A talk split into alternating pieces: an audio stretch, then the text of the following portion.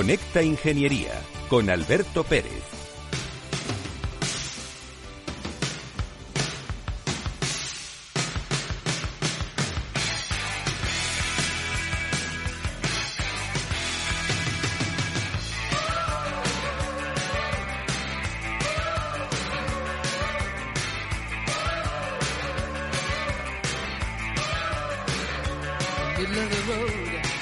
Buenos días España. Buenos días ciudadanos. El grajo vuela bajo porque en Madrid hace frío del carajo. Viento por todos los lados. Hoy estoy muy contento porque nos han dado una super noticia que la verdad es que no me la esperaba, pero oye, fantástico. La voy a comentar, la comentar ahora, pero lo, lo primero que vamos a hacer es agradecerle a un compañero nuestro del colegio profesional que se ha puesto en contacto con Conecta Ingeniería porque quería hacer unas aclaraciones sobre una palabra que utilizamos mucho últimamente, que es resiliencia. el señor Barcala mm, va a contarnos qué es la resiliencia. Adelante, Félix. Buenas tardes, Alberto. En dos ocasiones, durante el programa Conecta Ingeniería de Capital Radio, te he escuchado hablar de la palabra resiliencia, referida a las personas como palabra de moda. Al exponer el concepto mecánico de resiliencia de los materiales, citas la escala de dureza Mohs, que no tiene nada que ver con el concepto de resiliencia que se mide mediante el péndulo Charpy, ensayo totalmente normalizado. Me pregunto cómo es ser resiliente y en qué unidad se mide la resiliencia de las personas. Un saludo. Bueno, queridos amigos, pues no hay nada como acudir a las fuentes del conocimiento para que los ingenieros nos manden audios y nos cuenten cosas. Esto es Conecta Ingeniería, somos los reyes de la mañana de los miércoles y va a comenzar el programa ahora mismo.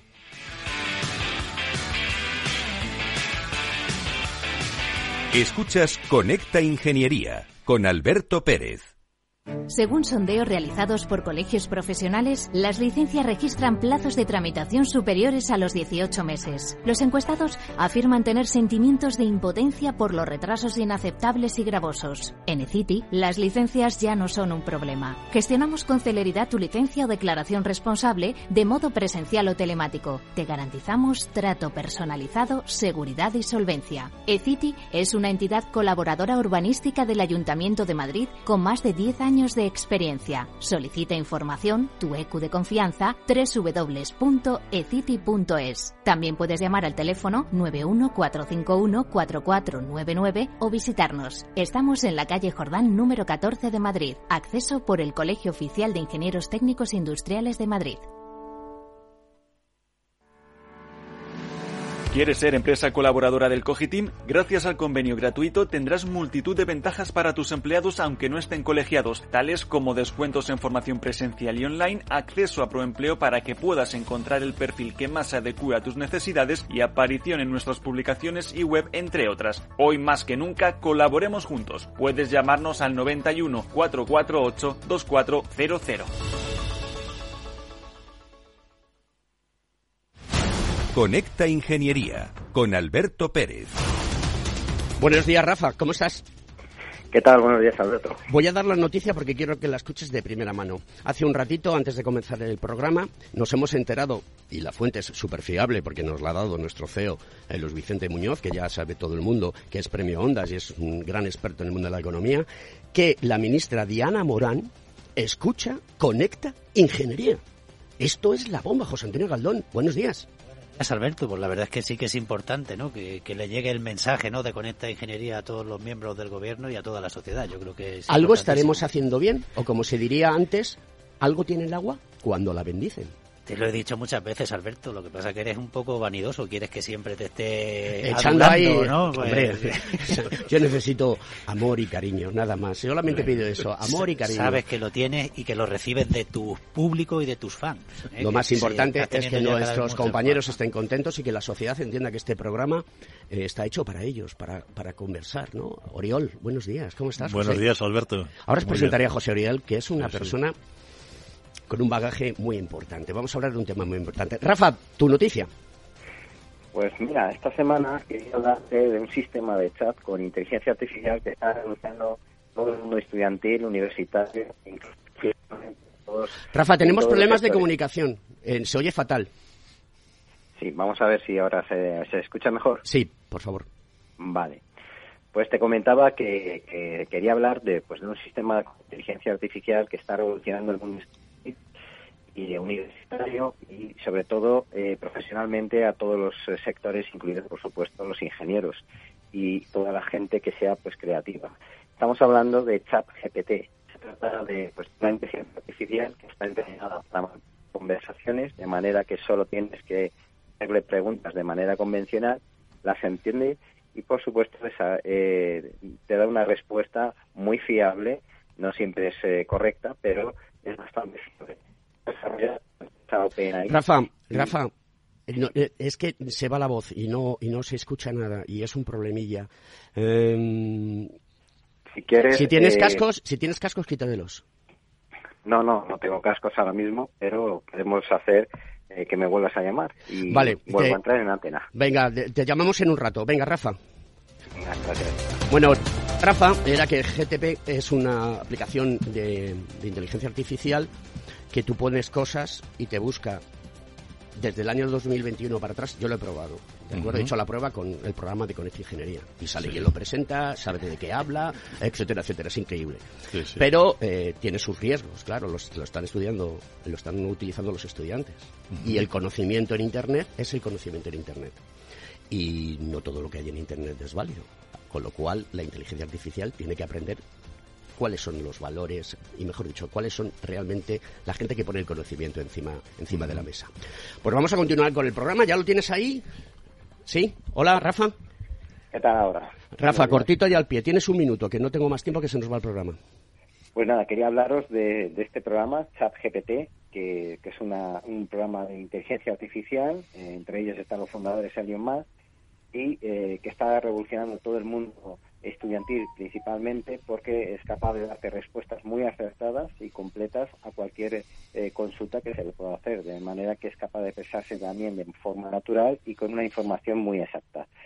Eh, es tan potente que es capaz de generar respuestas completadas e informadas, eh, que hay quien dice incluso podría acabar con Google o Wikipedia, pero que comienza ya a vigilarse en las universidades porque ciertas expresiones que eh, ya empiezan a, ser forzadas a modificar los métodos de, evaluación y muchas de las cuales optarán por unos métodos más tradicionales para evaluar a los alumnos, como pueden ser exámenes de tipo de- en papel o bolígrafo. En noviembre, el Estado de Nueva York ya ha prohibido el uso de este, de este programa en colegios e institutos y bueno, lo que los detectores de plagio están completamente sobrepasados porque no son útiles ya que el algoritmo de GPT responde de forma diferente a cada iteración, por lo que es probable que no se dé siempre la misma respuesta. Rafa, si tenemos problemas de comunicación. eh, lo hablamos eh, en otro momento. Perdona y disculpa. Venga, Venga, hasta la semana que viene. Gracias. Bueno, pues la música, Félix. Mira, ahí va. Tranquilo, no pasa nada. Estas son las cosas del directo, Oriol. Estas son las cosas del directo. José Oriol. ¿Quieres? Ahí está nuestra música. Esto es lo que hay. No pasa nada. Seguimos adelante con esta canción de Thunder the Priest, que esto es pues un relámpago. Y vamos a seguir con ello. Un trueno y un relámpago. Eh, José Oriol es el, ahora mismo, es el, el presidente del Observatorio de Industria. Del Obse- Observatorio de la Ingeniería de España. De España, España, perdonad, exacto. que ya me he despistado con, Sí, sí. con todo lo que ha pasado. Sí, Mm, ¿Qué es exactamente este observatorio, Sí, sí. José? A ver, el Observatorio de la Ingeniería de España es un proyecto que lanzamos ya hace unos pocos años para intentar cubrir algo que consideramos que no estaba suficientemente cubierto en el mundo de la ingeniería. Eso fue una iniciativa de la Fundación Caja de Ingenieros, de la que soy presidente honorario de la Caja de Ingenieros. Que anteriormente eras presidente. Anteriormente era el presidente de la Caja de Ingenieros y que obtuvo muy buena respuesta en todo el sector. Era importante y fundamental conseguir que las principales instituciones del sector de la ingeniería nos acompañaran en esta aventura, que es intentar conseguir una información fidedigna de la situación de la ingeniería en España y sus perspectivas de futuro, para que fuera un referente en el sector y pudiera ser utilizado como una base de información en este momento no existía. Curiosamente, eh, En España no existen estudios de estas o no existían estudios de estas características cuando en Alemania hace 40 años que se están realizando, en Italia hace 20 años que se realizan, en Francia hace 30 años que se están realizando y en España no teníamos algo tan básico como saber el número de ingenieros totales que tenemos. En este momento sabemos que somos 750.000 ingenieros y además con una carencia en un plazo de 10 años de 200.000 ingenieros más como mínimo. ¿Qué conseguimos? Mm, hacer un estudio de estas características necesita tener todo el apoyo eh, del mundo de la ingeniería y para que se considere que tiene la fiabilidad suficiente y que sirva de referente. ¿no? Con lo cual, organizamos un consejo rector en donde estaban las principales instituciones de la ingeniería de España, las cuatro universidades politécnicas, la Universidad de Deusto, el INGITE, el COGITE, el Instituto de la Ingeniería, la Real Academia de la Ingeniería, el propio Ministerio de Industria dio su apoyo y nos ha acompañado en todo el proyecto también y ha participado activamente, y luego los principales colegios profesionales del sector. ¿no? Con lo cual estábamos representando a nivel de Consejo Rector a 450.000 ingenieros que estaban involucrados de una manera u otra en la realización de este estudio. Y aparte de eso, con eso conseguíamos evidentemente con las encuestas que teníamos que realizar y las entrevistas, conseguíamos tener una visión desde el punto de vista de los ingenieros. Pero nos faltaba la otra visión, que era desde el punto de vista de las empresas.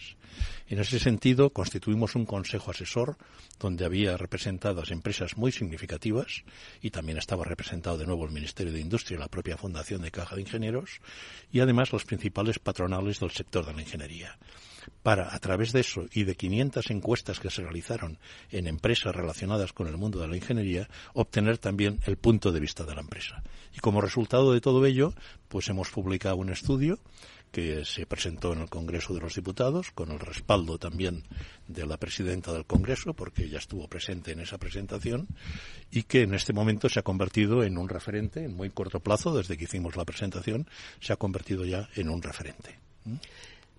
Y entre otros miembros, que ya los has citado, está el Consejo General, que representa José Antonio Galdón, que es el decano del Colegio Oficial de Ingenieros Técnicos e Industriales de Madrid, pero también es el presidente, digamos, de todos los colegios, que es el, Consejo General, ¿no? esto es un orgullo para nosotros como colectivo y con la fuerza que tenemos y con las cosas que queremos hacer, yo creo que esto va, a traer mucho, mucho recorrido y que lo importante en este país es reindustrializar España, que lo comentábamos en tomando el café con José León, lo comentábamos y decíamos, oye, es el 14,1 o el 14,2% de, de Producto Interior Bruto. Antonio. Sí. bueno, yo quiero poner en valor, yo creo que realmente la, iniciativa, ¿no? Sobre todo, y el esfuerzo que, se ha realizado pues desde la propia Fundación Caja de Ingenieros, con, con Oriol a la cabeza, ¿no? Porque ha sido capaz también un poco de, de juntarnos a todos, ¿no? Porque al final yo creo que lo importante era que uniésemos a todos los agentes que, representamos a la ingeniería aquí en España, que no muchas veces es tan fácil, ¿no? Porque sabemos que siempre hay algunas aristas, ¿no? Entre, entre las propias profesiones, los diferentes sectores y demás. Y creo que se ha hecho un esfuerzo ímprobo y que al final el resultado, y que ha sido un trabajo duro, arduo, pero el resultado es muy significativo y da también una sensación de unión para un sector tan importante como es la ingeniería, sobre todo en el aspecto de desarrollo de un país. Hubo épocas ¿no? donde se medía el desarrollo del país en función del número de ingenieros que tenía ese país, ¿no? Y, de hecho creo que eh, al final la ingeniería como tal pues representa esa capacidad de innovación, de desarrollo y progreso y por tanto entendemos que es una disciplina profesional que, que es eh, eh, vamos esencial, ¿no? Si queremos en este caso pues mejorar nuestra calidad de vida. Por eso simplemente aplaudir la iniciativa y por supuesto manifestar el apoyo ¿no? que siempre incondicional que siempre hemos dado a esta iniciativa y que por supuesto vamos a seguir haciendo porque este es el primero de vamos de es el primer estudio el primer estudio de muchos no que esperemos que sean muchos más bueno ratificando un poco lo que dice José Antonio eh, que el número de ingenieros marca un poco la, posición de país el resultado del estudio por ejemplo es que en España el 15,7 por mil eh, de, población son ingenieros. ¿eh? pero en Francia es el 14,4 ¿eh? y en Italia el 11, el 11 por mil. ¿eh? Es decir, que a nivel de ingenieros estamos por encima, en porcentaje, de países próximos. Alemania nos supera, eso no hace falta que lo dijera el estudio, ya lo podíamos intuir. Alemania está en el 20,4 por mil. ¿no? Pero bueno, mm, por otra parte, también se ha visto que a nivel de lo que son ingenieros técnicos y graduados, pues significa dos tercios de la ingeniería en España y el otro tercio son ingenieros o másters. ¿no? Eh, a destacar también de que, aunque aparentemente en cuanto al número estamos bien situados, eh, la posición de la ingeniería en España no es mala. Eh, otra cuestión son los retos que tenemos de aquí a futuro. ¿Y cuáles son los retos, Oriol? A ver, los retos es que mm, nos vamos a encontrar, según eh, diferentes informes que hemos podido consultar, de que seguramente el 50% de las empresas que aparecen en Fortune 500 de aquí a 10, 15 años igual ya no existen. Y eso tampoco es una novedad, ¿eh? ha ido pasando con una cierta... Pero en este momento todo va a mucha más velocidad, ¿no? Los retos también es que eh, dicen, llegan a decir, eso no es un resultado del estudio, pero bueno, se comenta también de que el 80% de las profesiones de ingeniería, tal como las entendemos en este momento, no serán igual en un plazo de 10 años, ¿no? El reto es que tenemos que preparar ingenieros para profesiones que aún no existen. ¿eh? Y que tenemos que ser capaces, el ingeniero tiene que ser absolutamente proactivo, proactivo en el desarrollo de su carrera profesional. Es decir, mm, eso pasa en todas las carreras. Tienes que, una vez has acabado la carrera, tienes que seguirte formando. Es cuando más ¿eh? estudias. Es cuando más estudias, ¿no? Pero tienes que estudiar, acumular experiencia y ver hacia dónde tienes que ir. Porque al final la ingeniería no es solo resolver los problemas actuales, que efectivamente detrás de cada objeto que tenemos hay un ingeniero y esa es la gran labor del ingeniero y su importancia dentro de lo que es el país, pero también es anticiparse a los problemas futuros. ¿eh? Decía Steve Jobs que él no preguntaba a sus clientes qué es lo que querían que desarrollara, ¿eh? porque no lo sabían. Dice, yo me tengo que anticipar y les tengo que ofrecer y dar esta visión de futuro para que ellos después utilicen lo que tenemos. Pues el gran reto de la ingeniería en estos momentos es, por una parte, ese, pero por otra parte, saber de que tal como está evolucionando la tecnología, eh, la necesidad de ingenieros mínima que evaluamos nosotros eh, a 10 años vista son 200.000 ingenieros más. Pero esa cifra posiblemente se quede corta, quiero decir. Pero es que además este problema no es solo un problema de España, es un problema a nivel mundial. ¿eh? Con lo cual, las necesidades de ingenieros a nivel mundial van a ser importantísimas. Está evolucionando así la tecnología. ¿eh? Quiero decir, bueno, según el Foro Económico Mundial, en 2025 las máquinas van a desarrollar más trabajo que las personas y se van a crear 60 millones de empleos netos por año. Es decir, y, según el Foro Económico Mundial, estas cifras que estamos dando nosotros se quedan cortas. ¿eh? ¿Qué nos vamos a encontrar? Nos vamos a encontrar de que todos los países tienen necesidades de ingenieros y además con un valor especial en la situación de España. España tiene un prestigio mundial a nivel de su ingeniería y ese es un prestigio ganado. Tenemos universidades de nivel, damos una buena formación de base, pero bueno, en este momento esa formación complementaria para ir evolucionando en función de la tecnología es lo que tenemos que ver cómo lo acabamos de dar. ¿eh? Evidentemente, la universidad ahí puede ayudar, pero luego hay que hacer pequeñas cápsulas formativas de forma complementaria y además, francamente, tal como a la velocidad que evoluciona la sociedad y la tecnología, la universidad puede responder, pero siempre responderá con una cierta demora. ¿eh? Con lo cual, tiene que pensar el ingeniero que la empresa es su aula del futuro. O sea, las empresas tendrán que preocuparse de dar formación y ayudar al desarrollo profesional en aquellas áreas en que estén involucradas para seguir evolucionando tecnológicamente, ¿no?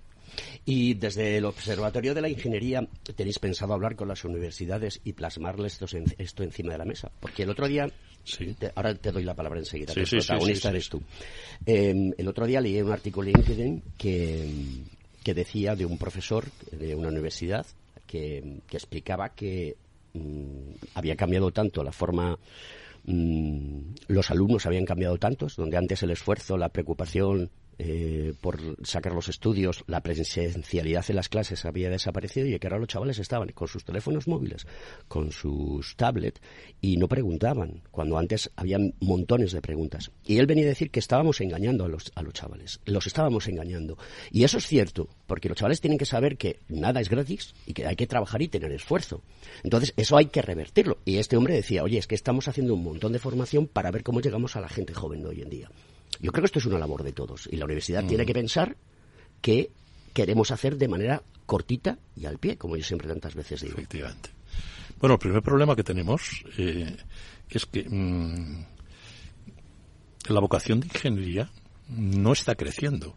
Nos encontramos de que en los últimos años ha crecido un 8% los que ingresan para estudios de carreras de ingeniería, ¿no? cuando precisamente es una profesión que no tiene paro, resultado del estudio. Más del 98% de, de los estudiantes de ingeniería han encontrado trabajo y están ocupados. Lo que es más importante además, lo que es más importante además es que de este 98%, el 87% están trabajando en su profesión. O sea, no es que estén trabajando, que hayan encontrado un trabajo y trabajen en otras cosas. No, no. En la ingeniería no tienes paro y además estás trabajando en tu profesión, ¿no? dices, bueno, mm, por otra parte dices, bueno, no tiene un nivel retributivo eh, importantísimo porque, bueno, pues porque... Porque no nos unimos y hacemos fuerza, fuerza común para decir, oye, la ingeniería se tiene que pagar porque hacemos una labor para la sociedad. Y esto no tiene que salirle gratis a la sociedad porque cuanto más dinero generemos, más dinero tendrá la sociedad. pero de todas formas, también te diré de que... Eh, el ingeniero, el salario medio del ingeniero está un 27% por encima de la media española. Pero de la ingeniera, que también hay que hablar de las ingenieras, está un 43% por encima de la media española. ¿eh? Nos encontramos que las ingenieras al final son solo un 20% del colectivo, ¿no?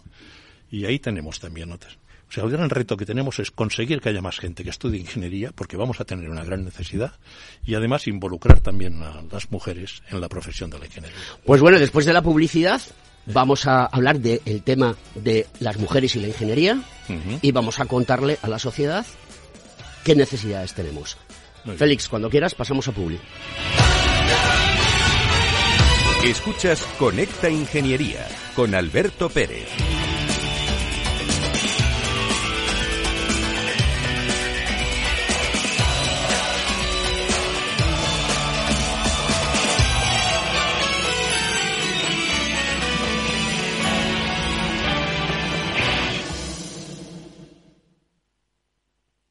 Hey, asistente, busca cómo invertir ante la subida de tipos. Hay aproximadamente 37 millones de resultados. ¿Quieres que los lea? Uf, mejor que no. Puedes seguir buscando entre millones de contenidos, pero un asesoramiento de calidad solo te lo dará un especialista. En Renta 4 te ofrecemos un servicio de asesoramiento gratuito siempre que lo necesites. Entra en r4.com y descubre cómo te podemos ayudar. Renta 4 Banco. ¿Quieres más?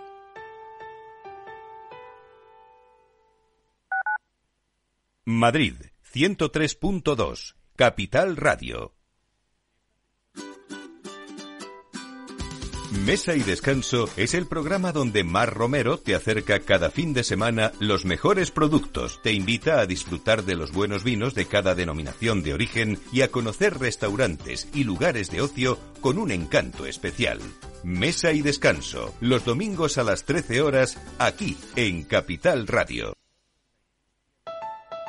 Escucha cada jueves, a partir de las 11 de la noche, en Líderes Globales, las entrevistas que Raúl Castro nos trae desde Florida. Personas inspiradoras de habla hispana que han destacado en sus actividades más allá de nuestras fronteras y que nos dejan sus enseñanzas y aprendizajes desde el punto de vista más personal. Líderes Globales, con Raúl Castro, en Capital Radio. Capital Radio.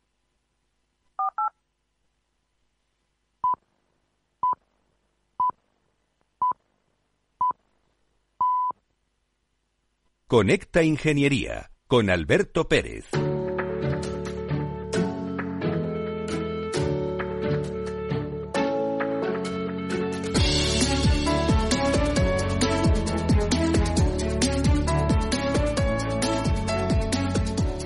Buenos días, Dron Alberto, ¿cómo estamos? Feliz eh, miércoles.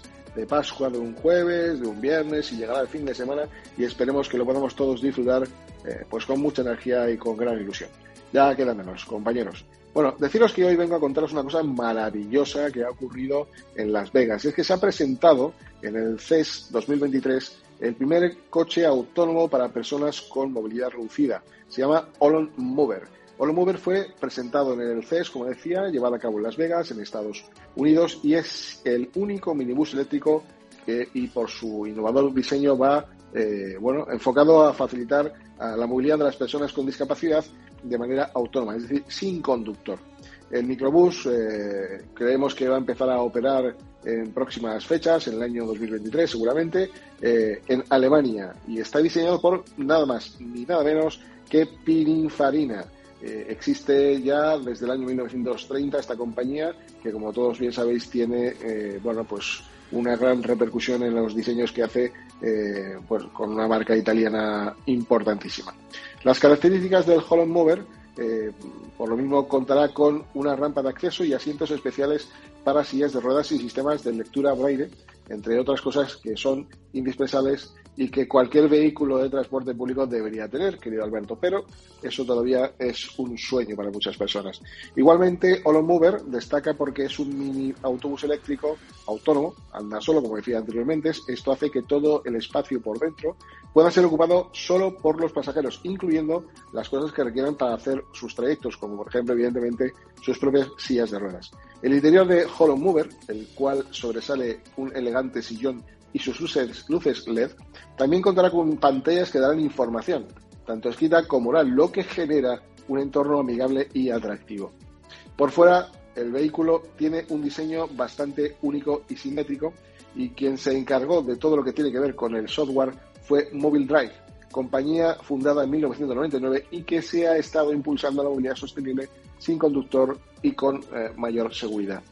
Lo que se dio a conocer en el CES 2023 es que Holland ya tiene el primer prototipo, como decía, del Mover para que comience a servirse a la gente de Hamburgo, Alemania. Esperemos que pronto el ejemplo cunda y aparezca por aquí cerquita uno de estos vehículos para poder tener la movilidad que queramos tener y no depender ni de horarios, ni de tarifas, ni de nada por el estilo, que lo que hace es, eh, bueno, pues meternos en una prisión donde las cosas cambiarían si tenemos este elemento de transporte tan magnífico para todas las personas. Ten en cuenta que no solamente para las personas con discapacidad, hablamos de personas con movilidad reducida, es decir, todas aquellas personas, personas mayores, en fin, con alguna dificultad, que quieran tener este vehículo autónomo. Yo iría un poco más allá, que esto fuera incluso hasta por requerimiento de aplicación eh, de telefonía móvil. Pero bueno, eso vamos dando poco a poco los pasos y seguro que lo conseguiremos. Hasta aquí todo amigos. Bueno, como digo, buena semana y buen fin de semana a todos.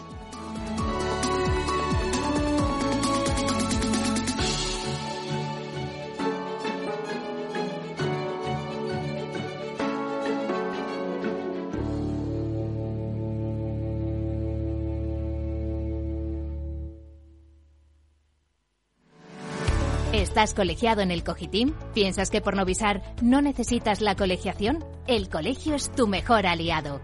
Siempre estará en tu desarrollo profesional, ofreciéndote servicios como asesoramiento técnico, legal, laboral y fiscal, además de numerosas herramientas competitivas como formación presencial y online, acreditación de PC ingenieros, software técnico, networking y otras muchas. Porque creemos que trabajando juntos podemos construir una sociedad mejor. Colégiate. Más información en www.cogitim.es.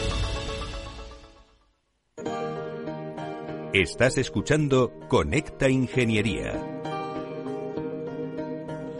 Alberto, buenos días a ti y a todos los oyentes. Ya lo dijo la RAE eh, cuando ha elegido la palabra del año, en este caso la palabra del año 2022. Eh, la Real Academia Española ha elegido inteligencia artificial, ¿no? Como la palabra eh, debida a su importancia, que tenía más peso específico en los medios de comunicación y bueno, pues no es una palabra sola, sino que es una palabra doble, es una palabra compuesta.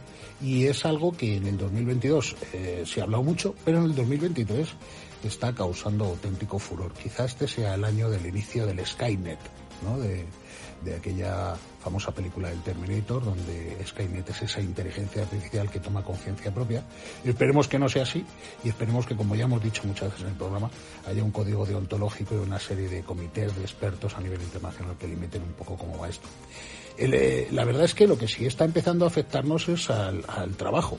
está empezando a afectarnos al trabajo, pero además a trabajos que son curiosos. Eh, leí hace poco, Ale Graue, creo que se pronuncia, es un, es un, eh, un actor de doblaje, es una de esas voces famosas que reconocemos en, en las películas, en la serie de televisión, en las animaciones y dibujos animados y bueno, pues es una de esas personas en las que, bueno, pues ya la inteligencia artificial ha sustituido esa ese arte, ¿no? Con la, con la voz, con la palabra humana y con las expresiones y la tonalidad en una pequeña en una pequeña eh, parte de su trabajo, gracias a Dios, que es una, una, una aportación que él hacía a un canal de YouTube donde la han sustituido por una voz sintética que viene eh, a través de una memoria que bueno pues está programada a través de inteligencia artificial y con la que han decidido sustituir este trabajo de esta persona.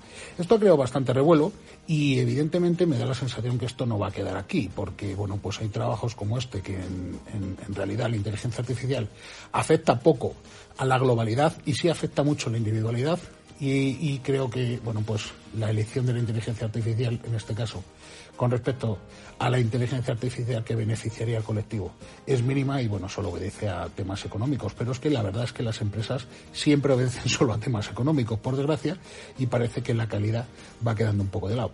También es indiscutible y, ha entrado en, coloquio no este tema, es decir, hasta qué punto la inteligencia artificial no llegará a tener una calidad eh, lo suficientemente buena como para ser adoptada de forma natural, como si fuese una voz humana en este caso. Tengo claro que tarde o temprano las imágenes animatrónicas o las imágenes de animación simulada por ordenador, léase, por ejemplo, películas como Avatar 2, en las cuales evidentemente detrás de esas imágenes hay actores, pero que, bueno, pues eh, hay otras muchas películas en las que no hay esos actores y directamente esa animación directa, donde realmente se están consiguiendo hitos de similitud con la apariencia humana, en este caso, físicas, que bueno, pues van a permitir que podamos ver películas en las que aparezca Marilyn Monroe o, Humphrey Bogart o gente que lleva mucho tiempo eh, evidentemente fuera del mercado audiovisual y que bueno, pues eh, posiblemente les respesquen, ¿no? Eh, el tema del trabajo y de la inteligencia artificial es un tema que hay que tomarse en serio. Hay que empezar a pensar en poner soluciones porque evidentemente las empresas están empezando a encontrar ya un nicho de oportunidad económica en la imposición de, inteligencia artificial eh, para la eliminación de puestos de trabajo y creo que eso bueno pues habrá que grabarlo con impuestos habrá que hacer eh, programas de, mentoring para nuevas titulaciones eh, eh, formativas o laborales y habrá que ponerle una solución antes de que nos coma el lobo. Por mi lado desde luego espero que si tanto estamos tirando de la inteligencia artificial como venimos diciendo estos días atrás no entre los distintos modos de texto a texto, texto a voz, imagen a texto, imagen a vídeo, etcétera, ¿no? Cerebro a texto, cerebro a acción. Eh, creo que todos esos patrones de inteligencia artificial van a dar mucho que hablar y poco que trabajar. Tendremos que hacernoslo mirar. Señores, un abrazo, muchísimas gracias y que nos mantengamos dentro del humanismo todo lo posible.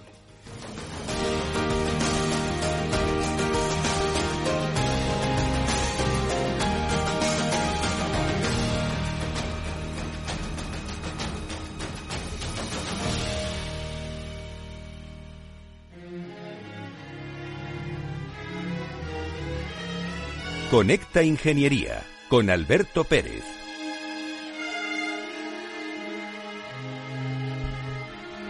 Bueno, pues seguimos aquí con José Oriol, que es eh, el presidente del Observatorio de la Ingeniería de España. Y yo quiero que me sigas contando cosas, porque tú eres el protagonista y creo que tienes muchas cosas que contar. Bueno, creo que nos quedamos antes un poco en el tema de la mujer eh, dentro del mundo de la ingeniería y también un poco el porqué de la ingeniería como aspecto fundamental, ¿no? Mm, yo creo que hay que ver un poco tenemos un problema principal. No hay suficiente vocación de ingenieros para llegar a cubrir las necesidades futuras que vamos a tener. Y por tanto tenemos que trabajar en esa línea para que por una parte, pues efectivamente podamos alimentar. Luego la otra línea que hay que trabajar es que, bueno, que el PIB eh, español eh, industrial está en el 14,9% cuando había llegado a estar al 19%, ¿no? Y mientras nosotros hemos ido bajando, Alemania se ha ido posicionando en el 29%. Y hay que tener claro que la industria es la que genera más valor añadido por unidad de trabajo, es la fuente de las exportaciones y es la que genera una economía realmente interesante. Ese modelo comparativa que has hecho es cierta, pero también hay que decirle a la sociedad que la, ingeniería, la mm, economía alemana y la industria alemana ha estado dopada, porque el precio del gas le salía a un precio muy, muy razonable. Entonces, claro, con gran cuchara bien se come. Y esto ahora está cambiando. Efectivamente.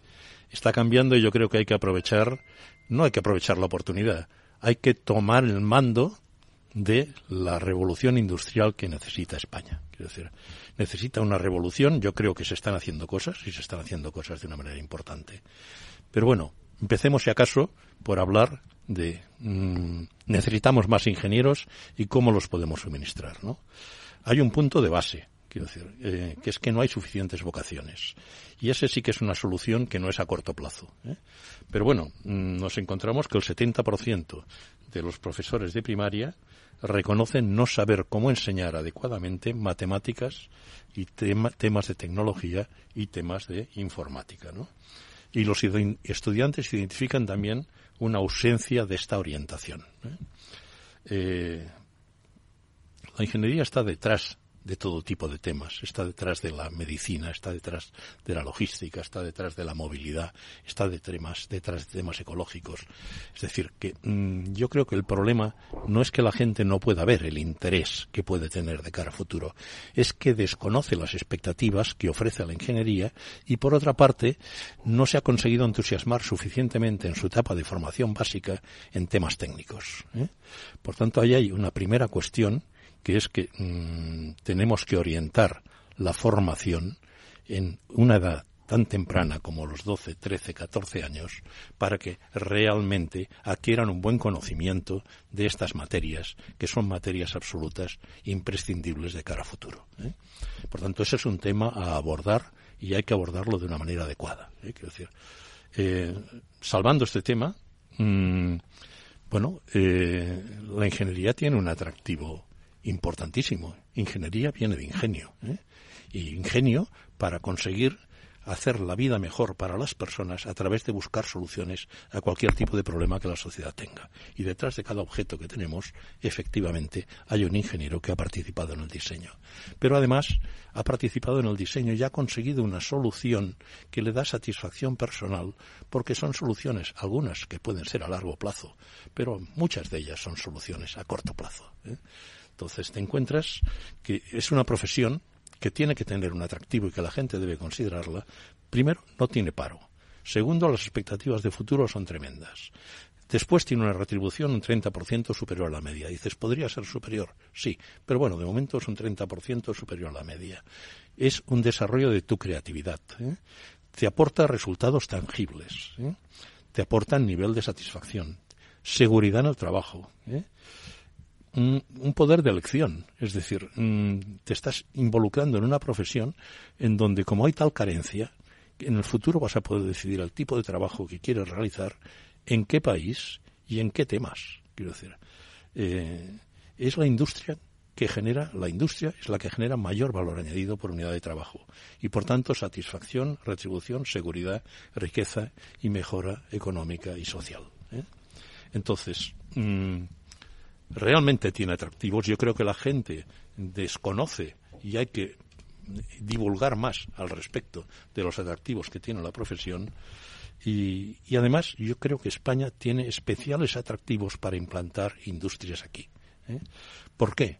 Mm, bueno, en este momento, eh, cuando se quiere implantar una industria en un país, busca ver si tiene apoyos de las administraciones públicas, si es ya una industria de una cierta importancia, los PERTES ahí ayudan en este sentido, a ver si hay una ley favorable, en este momento la ley de startups es favorable. Vamos a ver un momentito ahí. Dime. José, porque el tema de los PERTES, que lo tratamos mucho en el programa, siempre decimos lo mismo, y no es porque mm, escuchemos por ahí cosas, sino porque yo lo vivo en primera persona porque trabajo para una compañía que está eh, metida en el mundo de la tecnología y que todos estamos esperando como agua de mayo que esos 170.000 millones eh, llegasen.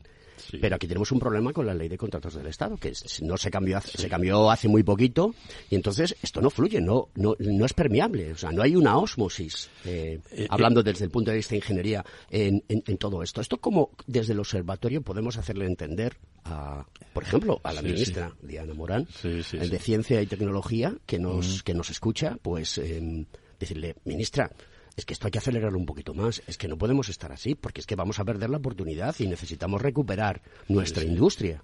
O sea, piensa que en cinco años eh, podemos ir recibiendo fondos que pueden significar el 5% del Producto Interior Bruto que del, país, quiero decir, eh, más que del Producto Interior Bruto, perdona, del presupuesto del Estado del país, ¿no? Eh, dices, bueno, hombre, a ver, un 5% de fondos adicionales y además enfocados como están enfocados los PERTES, que es fundamentalmente a temas novedosos, a temas industriales, eh, es un impulso tremendo, quiero decir, pero claro, todo eso hay que hacer que fluya realmente, ¿no? Entonces, eh, el dinero está, quiero decir, hemos recibido ya 30.000 millones de esos partes. Lo que hay que hacer es que esto fluya y, por tanto, hay que ser muy ágiles desde el punto de vista de si estamos pendientes de determinadas leyes para que esas leyes efectivamente entren ya en vigor y puedan liberar, ¿no? Quiero decir, y luego ser muy efectivos a nivel de administración para tratar todas las solicitudes que pueda haber en este sentido, ¿no? Eh, bueno, mm, flexibilidad de la administración pública, esto es lo que tenemos que pedir, eh, porque mm, la gran ayuda puede venir de Europa, pero tenemos que facilitar que luego efectivamente llegue. No sé si estarás de acuerdo conmigo. Eh, y te pido tu opinión, más que tu opinión, tu conocimiento. Yo no soy mucho de dar opinión, porque de las cosas que no sé no hablo, pero de esto sí que, sí que tengo conocimiento. Eh, creo que la Administración tiene un problema, y es que las personas que tienen que llevar a cabo, de facto, todo este aterrizaje pues no saben, no están bien preparadas, no hay suficiente gente. ¿Qué podemos aportar desde el mundo de la ingeniería a la administración para que confíen en nosotros y ayudemos a que eso sea permeable. Pero claro, si resulta que somos 750.000 y, necesitamos 200.000, estamos desvistiendo un santo para vestir otro. ¿Esto cómo, cómo podemos hacerlo? Bueno, mira, la, la, presidenta del Congreso, cuando hizo la introducción al estudio y posteriormente el cierre, que cuando hicimos la presentación en el Congreso, eh, ella dijo de que había que escuchar y dar paso a la sociedad civil para que colaborara claramente, porque era la que podía tener las ideas y que podía hacer las aportaciones. ¿no? Entonces yo creo que hay falta mm, menos administración desde el punto de vista de trabajo administrativo y más escuchar, quiero decir, y ver a partir de ahí las soluciones y ser efectivo luego la realización. ¿eh? Ya sé que todo esto es fácil de decir y no es tan fácil de hacer. No, no, está claro. ¿eh? Pero no hay fórmulas mágicas. Hay organizaciones, hay colegios profesionales, eh, hay el Instituto de la Ingeniería, la Real Academia de la Ingeniería, organizaciones que pueden ayudar en esto, el propio Observatorio de la Ingeniería, que puedan ayudar a definir y a buscar fórmulas.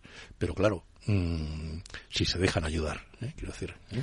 Tú, tú, has sido presidente de, Caja Ingenieros, ahora eres presidente honorífico y también eres el presidente del Observatorio de la Energía. Claro, una persona como tú tiene un bagaje profesional que, que la verdad es que te estoy hablando y digo, madre mía, el amor hermoso, se, se me está erizando el vello. Eh, ¿cómo, ¿cómo, acabas en el mundo de, la economía formando un barco? ¿Esto cómo, cómo se cuaja, no? Un día te levantas y dices, voy a ser banquero. Lo estoy exagerando, ¿no? No, no. a ver si lo estás exagerando un poco, pero bueno, la, la realidad y es eh, cuando hablamos de que hay que ser capaces de evolucionar con la técnica a nivel ingenieril, eh, bueno, yo, a ver, por explicarte un poco, yo quiero decir, yo soy ingeniero en la especialidad de organización industrial, después completé mi formación en económica, pues con cursos del IES y de SADE, porque tenía claro hacia dónde quería orientar mi futuro profesional y por otra parte en aquellos momentos estaban haciendo la informática, quiero decir, y me involucré, la organización con la informática tenía mucha relación y dado que había estudiado organización, me involucré en el mundo de la informática, ¿no? Y a través de esa, de la organización de la informática, eh, pues bueno, tuve una oportunidad profesional muy interesante en un banco como responsable de, de racionalización y normalización eh, y luego ya pasé a, pues, a una dirección técnica eh, en Cataluña de, Telefónica, quiero decir. Con lo cual, pues adquirí conocimientos bancarios profundos y mm, de tecnología porque me había preocupado eh, por ello, ¿no? Y a partir de ahí ya monté mi, mi propia sociedad sociedad pues que, bueno que en un momento determinado di entrada también a socios extranjeros pero que llegamos a ser más de 5.000 personas eh, en muy diferentes países y la sociedad era de consultoría en organización informática especializada en banca finanzas y tecnología lo que ahora es el, las fintech lo que ahora son las fintech no eh, con lo cual en el momento que te metes en el mundo de la consultoría obviamente has de tener el valor de enfrentarte a cualquier tipo de problema, pero ese es tu valor precisamente. Es decir, eh, aquí hay un problema, vamos a buscar la solución. ¿Eh? Y por tanto, eh, bueno, pues conseguimos un muy buen éxito. Quiero decir, la mayoría de bancos españoles tenían soluciones nuestras y también en tecnología las principales compañías del IBEX tenían soluciones nuestras, ¿no? Pero bueno, la, la gran ventaja del mundo de la consultoría es que ahora te enfrentas a un problema, mañana te enfrentas a otro diferente, pasado a otro, y entre tu propia iniciativa, tus capacidades, las de tus colaboradores, obviamente, y lo que no sabes lo buscas para acabarlo de tener dentro de tu propia organización, pues eres capaz de tirar adelante proyectos de ese estilo, ¿no? Por eso, a partir de ahí, no te da ningún miedo abordar proyectos nuevos, ¿no? Eh, en un momento determinado, desde Caja de Ingenieros me propusieron que entrara en el Consejo. Eh, bueno, obviamente yo aportaba un conocimiento bancario ya importante y también una formación de base suficiente, ¿no? Eh, y bueno, y una formación empresarial, porque para estar en un consejo es muy importante aportar una formación empresarial, ¿no? Y bueno, pues entré en el consejo y luego ya posteriormente me, bueno, pues en un momento determinado me propusieron la presidencia, así lo avaló la asamblea y bueno, pues he ocupado la presidencia durante nueve años, ¿no?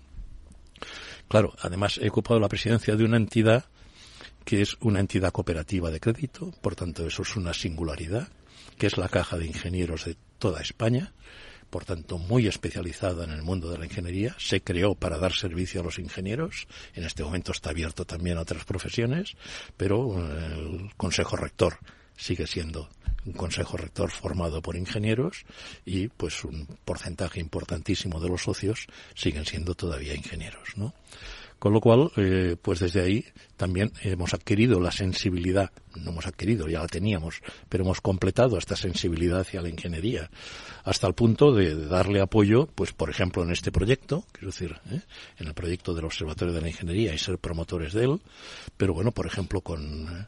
Con la RAI, con la Real Academia de Ingeniería de España. Estamos en un proyecto también de mujer e ingeniería. Damos un saludo a, a, nuestra amiga común Sara Gómez, que fue maestra mía y profesora mía. Pues Sigue sí. siendo maestra, profesora y amiga. Bueno, pues una, una gran Le mandamos persona. un beso desde aquí, sí, señor. Un beso para ella. ¿eh? Vale. Con el Instituto de Ingeniería de España somos miembro protector. Con ACISA en Andalucía publicamos un libro muy bueno de cuatro siglos de la ingeniería española en ultramar.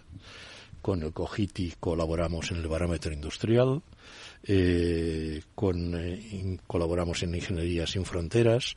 Tenemos premios eh, de ideas innovadoras que es un concurso nacional que publicamos periódicamente y que otorgamos un premio importante, premios también para startups para decidir si función se presenten al proyecto cuál es la star ganadora. Tenemos convenios con las tres politécnicas más importantes de España, de las cuatro, convenios con colegios y asociaciones. O sea, estamos volcados absolutamente en el mundo de la ingeniería y por ello ahí viene nuestra involucración y el por qué también estamos participando de forma activa y promocional con el Observatorio de la Ingeniería de España. ¿no? Te voy a hacer la, la, pregunta difícil de la semana. Dime. Eh, que a todos los invitados le toca, no sí, eres sí, eh, sí, una sí. excepción, hay que hacerlo. Bueno, no, hemos preparado nada, o sea, no, que no, todo no, es una sorpresa. Es una de, la, es una de las características que tiene este programa, es que aquí no se prepara nada. Aquí la gente viene, cuenta su libro y yo pregunto lo que me da la gana y la gente contesta lo que quiere. Pero bueno, no, eh, hablamos siempre de ingeniería y la verdad es que el programa de hoy eh, estás aportando una cantidad de información muy interesante que hay que tener en cuenta y que hay que promocionar y que hay que ayudar y que hay que darle a entender a- al, al relevo que tiene que venir generacional. Esto es indudable, por dónde van los tiros. Mm, ¿Qué va a pasar este año en España, en Europa? Mm, ¿Vamos a tener una inflación más alta? ¿Vamos a tener eh, un Euribor disparado? Eh, ¿qué se- qué- qué- qué- qué- desde el punto de vista de caja ingenieros, que estas cosas las estudiáis seguro y que os tocará estudiar un montón de cosas Sí, de, sí. de economía y estar todo el Sí, día sí, sí. al cabo de la calle, Sí, sí. ¿Cuáles son las perspectivas de futuro de este 2023 y 2024? Vale. A ver, eh, yo en este sentido, Caja de Ingenieros, todos estos estas opiniones las manifiesta a través de su comité de estudios, que la va publicando informaciones cada mes y manifiesta sus opiniones. Fuera de eso, como caja de ingenieros, no me puedo manifestar. ¿eh? Efectivamente. Porque hay que ser muy serio y profesional en el tema. Como Oriol Sala puedo tener algunas opiniones que si quieres te, digo, pero es como Lo que tú quieras. Es El como, micrófono es como Oriol Sala y por tanto que nadie me haga caso a partir de ahí. ¿eh? Ya sabes que es muy peligroso hablar de, de perspectivas de futuro en el mundo de la economía. ¿no? Yo siempre digo que... Keynes eh, intentó, intentó, eh, encontrar una fórmula matemática que, di- que predijese las cosas, pero no es así, no, es así. No, no es así, no es así. A ver, yo creo que, claro, hay tantas incertidumbres a nivel mundial, quiero decir, la guerra de Ucrania, que en este momento ya está un poco descontada los efectos, pero bueno, pero si se llegara a complicar, eh, llegando pues a temas nucleares, entonces ya todo cambiaría, obviamente, ¿no? Eh, y bueno, luego hay la, pero bueno, lo que sí parece es que en China en este momento se abre, eh, que en contra de lo que estábamos pensando muchos, eh, pues el COVID allí lo ha pasado ya muchísima gente, quiero decir que COVID cero, pero bueno, lo cierto es que el COVID lo han pasado muchísimos, que tienen un tipo de COVID aparentemente, según informaciones, similar a los que tenemos ahora por aquí, eh, y por tanto, en el momento que China se abre al mundo, eh, esto es una buena noticia desde el punto de vista económico, desde el punto de vista de turismo, por supuesto, desde el punto de vista de inversiones en España, por supuesto, que habían llegado a cero prácticamente. Es decir, eso es una buena noticia, aparentemente. Otra cuestión es la cuestión médica, que esperemos que, que no, que no sea un riesgo fundamental. Eh, parece que en Estados Unidos está más o menos controlando la inflación, eh, está bajando. eh, tienen que ver que no se pasen con los parámetros de, de tomas de decisiones a nivel de política monetaria, pero bueno, allí en ese equilibrio, si la inflación se va manteniendo, yo creo que sí que se han reposicionado un poco las bolsas, ¿eh? y entonces a partir de ahí sí que ya hay diversas opiniones, hay quien dice que, que todavía queda por venir eh, una parte importante de, del problema eh, y otros pues más, más optimistas o viendo la solidez de las compañías y el nivel de empleo que hay en Estados Unidos que opinan de que bueno de que se, se está pasando ya y que en el 23 y 24 ya estaremos viendo una recuperación ¿no? Europa en el tema de, de inflación está yendo más lenta. Siempre las decisiones en Europa son más lentas Para todo. para todo Eso es, un, eso es un- una situación que tenemos ahí, es un hándicap que tendremos que tratar también de solucionar, porque es que si no, no vamos a llegar nunca a tiempo a nada. No llegamos a tiempo a nada. Sí, sí, sí, sí. Bueno, ahora yo creo que han tomado una, van a tomar una gran decisión, que es eh, apoyar a la industria. Quiero decir que, cosa que en otros países como Estados Unidos, obviamente, se está haciendo eh, sin ningún tipo de rubor. Y bueno, en Europa parece que al final se han dado cuenta de que, bueno, de que si queremos competir a nivel mundial, hay que dar un respaldo desde el punto de vista de la administración pública a la industria para ayudar. Quiero decir, en este sentido, ¿no? Eh, pero bueno, las perspectivas que se, que se están dando para, eh, para Europa a nivel de bolsa, te digo, porque indica un poco, ya sabes que la bolsa La- anticipa, sí, anticipa un poquito la situación. anticipa un poquito la situación, es que eh, puede ser mejor año para bolsa europea que para bolsa de Estados Unidos. ¿eh? Pero sobre todo en función de que la bolsa europea ha caído muchísimo y por tanto, pues lógicamente parte de más abajo en la recuperación, ¿no? Eh, yo creo, yo creo que, en- pero es pura. Aquí puedo tener todo el error de observación que quieras, ¿eh? quiero decir. Pero, em, bueno, creo que va a ser un año mejor, quiero decir, ¿eh? y tanto para Estados Unidos como para Europa y para China y por tanto para el mundo. Quiero decir, mejor quiere decir fantástico, no. Quiero decir, mejor con prudencia. ¿eh? Nos tenemos que ir, José Oriol Salas, eh, presidente del Observatorio de la Ingeniería, presidente. Honorífico de Caja de Ingenieros. Ha sido un placer tenerte y quiero que vengas más veces al programa, porque cuentas cosas muy interesantes. Y esta última parte me ha gustado mucho, porque no eres la primera persona que dice lo que ha dicho, y gente importante que está en el mundo de la economía y en el mundo de la industria. Queridos amigos, los Reyes de la Mañana de los miércoles se despide hasta la semana que viene. ¡Viva la ingeniería! Viva la ingeniería.